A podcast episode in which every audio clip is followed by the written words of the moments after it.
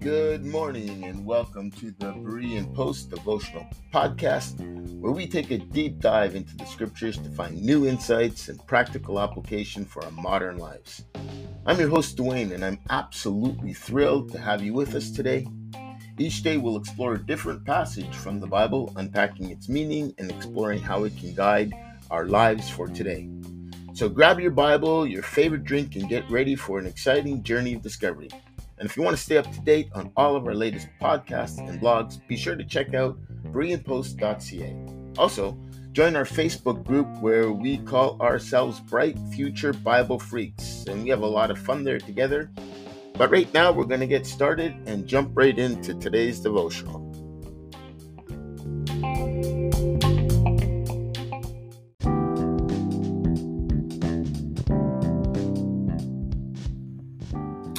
Good afternoon. Yes, afternoon. We're starting a little bit late today, but I want to welcome you to today's episode of the Berean Post Devotional Podcast. We've been going through the book of Colossians for those of you that have been following along.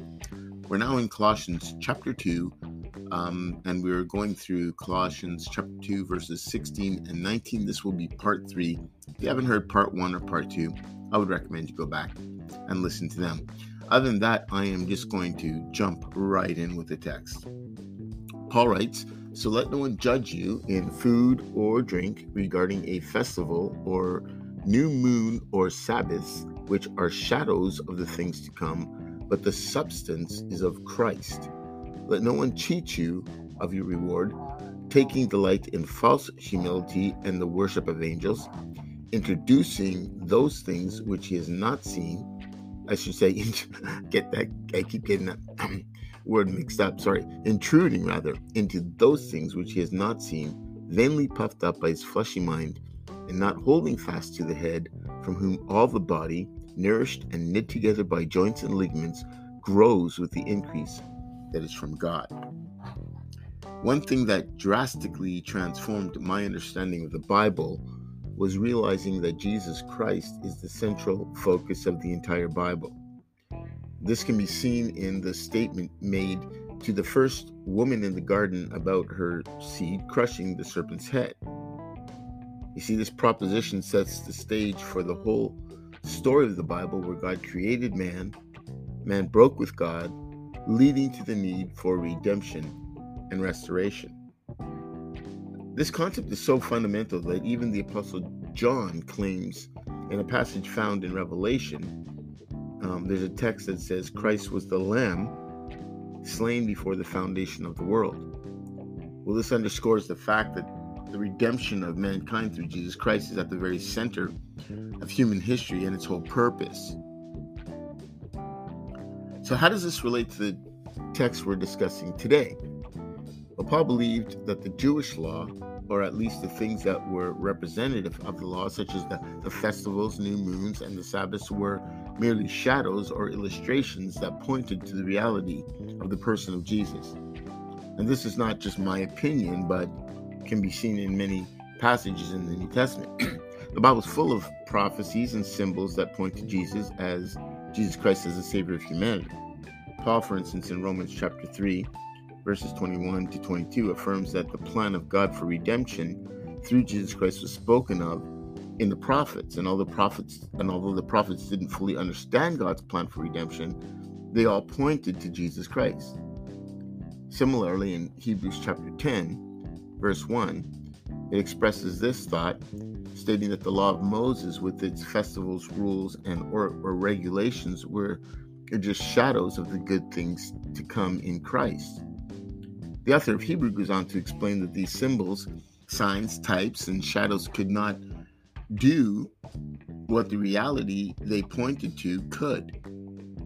In other words, they were insufficient for salvation and couldn't make those that drew near perfect.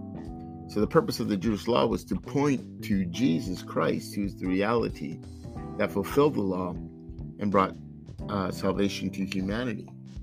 It's not just Paul or New Testament writers that make this claim. The Gospels, according to Jesus himself makes this same claim in several places. In Luke 1, in Luke rather 24, 27, we read Jesus interpreted the scripture to two of his disciples, beginning with Moses and all the prophets, explaining how they all pointed to himself.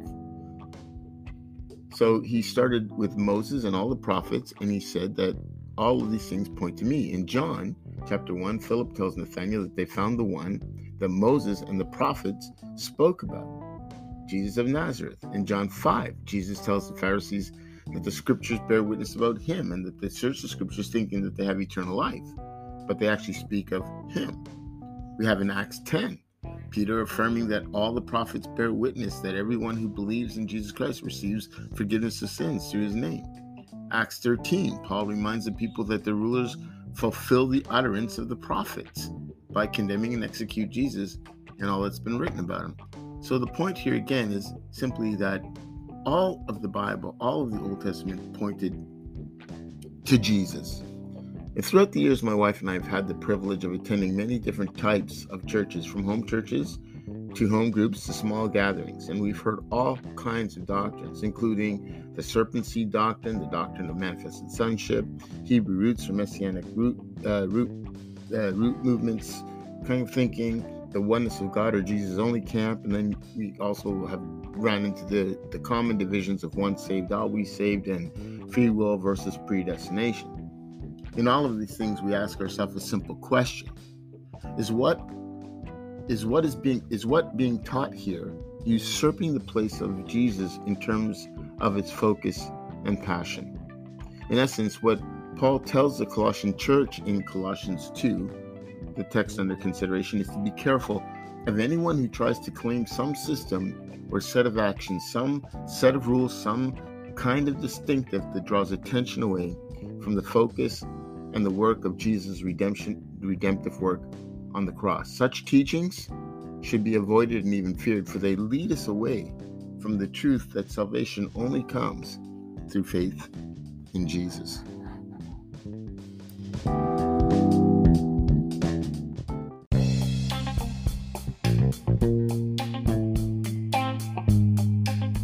Thank you for tuning in to this edition of the Berean Post podcast.